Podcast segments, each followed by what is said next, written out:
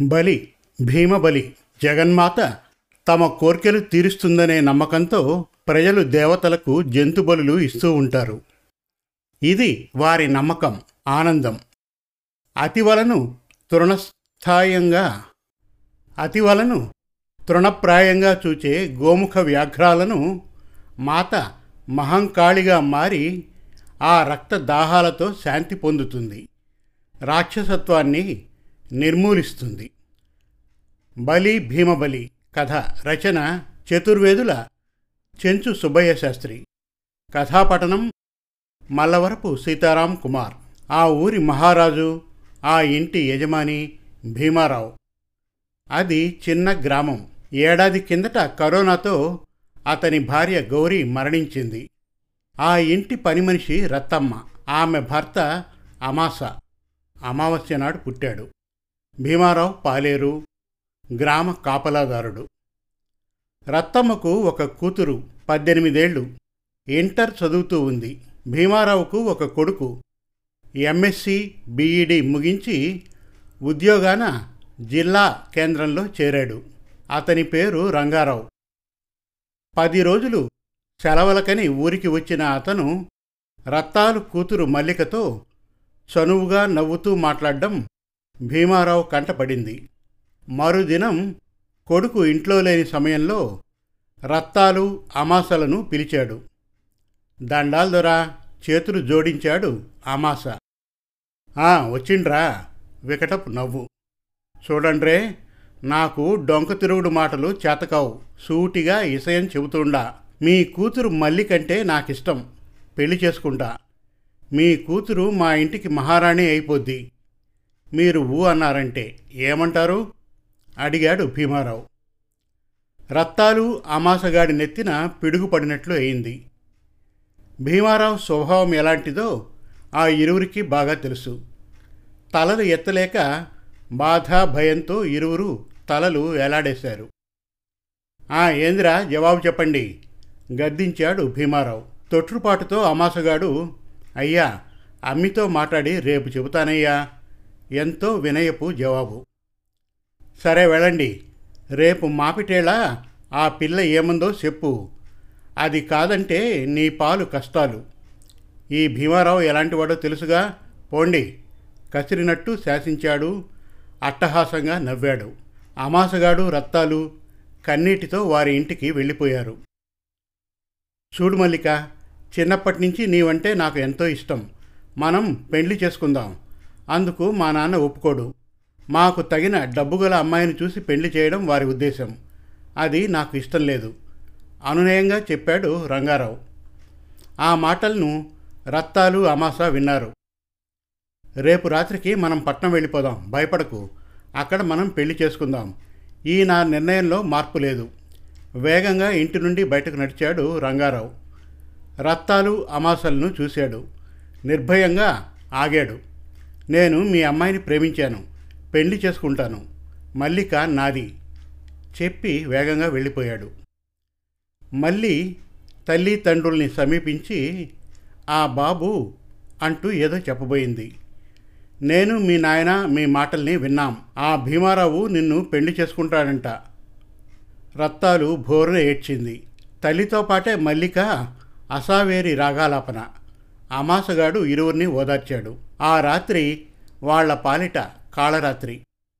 ఉదయాన్నే లేచి అమాసగాడు కల్లుపాకను చేరాడు. మల్లిగాడు అందించిన సీసాను అందుకొని గుటగుట త్రాగేసి ముగిశాక చూపుడు వేలుని నిటారుగా నిలబెట్టాడు. నవ్వుతూ మల్లిగాడు మరో సీసాను అందించాడు. మల్లిగాడికి డబ్బిచ్చి అమాస భీమారావు ఇంటివైపుకు బయలుదేరాడు.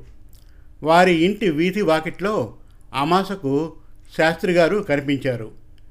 చేతులు జోడించి దండాలు శాస్త్రి గారు అన్నాడు అమాస. వాసన కళ్ళు వాసన. శాస్త్రిగారి ముక్కు పుటాలను పగలగొట్టింది. పైపంచతో ముక్కును మూసుకొని ఒరే అమాస ఏరా ఉదయాన్నే నెమలి వాహనాన్ని ఎక్కావు? ముఖం చిట్లిస్తూ అడిగాడు. ఆ, జాతర పండగ కదా స్వామి నవ్వాడు అమాస. క్షణం తర్వాత "ఆ, స్వామి తమరు ఇంత పొద్దుకాడే అయ్యగారికి ఇంటికి వచ్చిండ్రు? విషయం ఏంటి? వ్యంగ్యంగా నవ్వుతూ అడిగాడు అమాస పెళ్ళికి ముహూర్తం పెట్టా. ఎవరికి స్వామి అయ్యగారికి. పిల్ల ఎవరు స్వామి నీ కూతురట కదా? ఓ అదా విషయం. చింత నిప్పుల్లా ఉన్న కళ్ళను పెద్దవి చేసి ఆ స్వామి ముఖంలోకి చూశాడు అమాస శాస్త్రికి భయమేసింది. అవునరా వస్తా అంటూ శాస్త్రి గారు వెళ్ళిపోయారు. అమాస వేగంగా భవంతి వరండా వైపుకు నడిచాడు. అప్పుడే నిద్రలేచి వరండాలోకి వచ్చిన భీమారావు అమాసగాడిని చూశాడు. చిరునవ్వుతో అమాస కూర్చో ప్రీతిగా చెప్పాడు. సామే నేను కూకోడానికి రాలే. ఉదయాన్నే నేను నీకు మాట చెప్పాలిగా అందుకని వచ్చిన. భీమారావు ఆనందంతో అమాస తాగాడు అనుకున్నాడు చిరునవ్వుతో. ఓ అట్టాగా సరే చెప్పు అన్నాడు. నీవు కోరింది కుదరదు సామి నన్ను క్షమించు. తూలుతూ వేగంగా వెళ్ళిపోయాడు అమాస భీమారావుకి కరెంట్ షాక్ తగిలినట్లయింది. ఆవేశంతో కుర్చీలో కూలబడ్డాడు. మరుసటి దినం ఉదయం ఐదు గంటలకు గ్రామదేవత ఆలయం దగ్గర సహస్రనామ కుంకుమార్చనను అభిషేకాన్ని జరిపి ఏడున్నర కల్లా తీర్థప్రసాదాలను గ్రామవాసులందరికీ పంచిపెట్టారు. సాయంత్రం ఆరు గంటల నుండి కోలాటం చెక్క భజన బృందాలు ప్రారంభించారు. ఊరి జనమంతా ఆలయం వద్ద ఉన్నారు. తెల్ల రోమం లేని నల్ల మేకపోతును అమ్మవారి బలికి సిద్ధం చేశారు. పసుపు కుంకుమలు దాని ముఖానికి రాచారు. గుడి చుట్టూ మూడుసార్లు తిప్పారు. అమ్మవారికి నేరుగా గుడి ముందు నిలబెట్టారు. ఆ బలి కార్యక్రమాన్ని నిర్వహించవలసినది అమాసగాడు. అది వారి కుటుంబ పరంపర.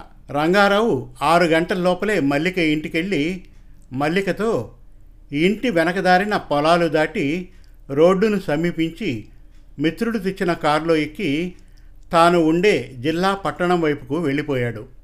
రత్తమ్మ చెప్పిన మాట ప్రకారం మౌనంగా రంగారావుతో వెళ్ళిపోయింది.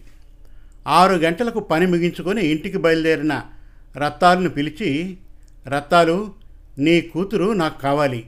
ఇంటికి వెళ్ళి సిద్ధం చెయ్యి. ఏడు గంటలకు కారులో వస్తా.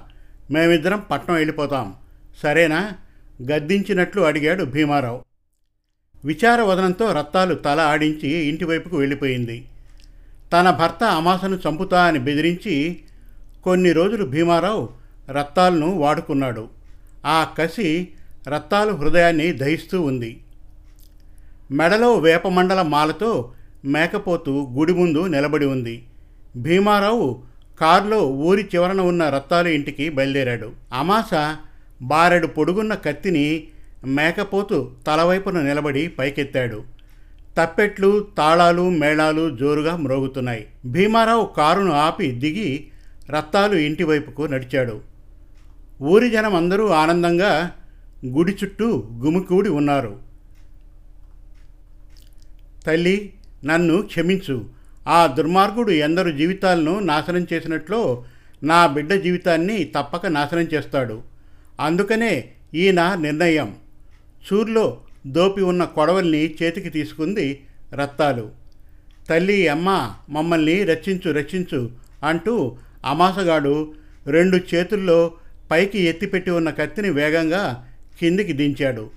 మేకపోతు తల తెగిపోయి కింద పడింది. భీమారావు మెల్లగా తలుపు తెరిచి వంగి తలను లోన పెట్టాడు. మరుక్షణం రత్తాలు చేతిలోని కొడవలి భీమారావు తలను తాకింది. బలి భీమబలి అంటూ ఆవేశంతో అరిచింది. అతను కుప్పలా నేల కూలిపోయాడు. మెడ నుండి రక్తం. వికటంగా నవ్వుతూ కసిదీరా పిచ్చిదానిలా నవ్వింది రత్తాలు. కొన్ని క్షణాలు కాళ్ళు చేతులు జాడించి కన్ను మూశాడు భీమారావు. వారి శకం ముగిసింది. విరబోసుకొని ఉన్న తల జుట్టును ఎగదోసుకొని పవిటతో ముఖాన ఉన్న చెమటను తుడుచుకొని సిగ ముడేసుకొని అక్కడికి మూడు కిలోమీటర్ల దూరంలో ఉన్న పోలీస్ స్టేషన్ వైపుకు గణాచారిలా వేగంగా నడుస్తూ బయలుదేరింది రత్తమ్మ. ధనబలంతో కాంతా వ్యామోహంతో ఆడవారిని ఆటబొమ్మలుగా భావించే ద్విపాద పశువులకు గుణపాఠం నేర్పే మహిళలకు ఆఫీసర్లకు ఈ కథ అంకితం. సమాప్తం. మరిన్ని చక్కటి తెలుగు కథల కోసం కవితల కోసం వెబ్ సిరీస్ కోసం మన తెలుగు కథలు డాట్ కామ్ విజిట్ చేయండి. Thank you.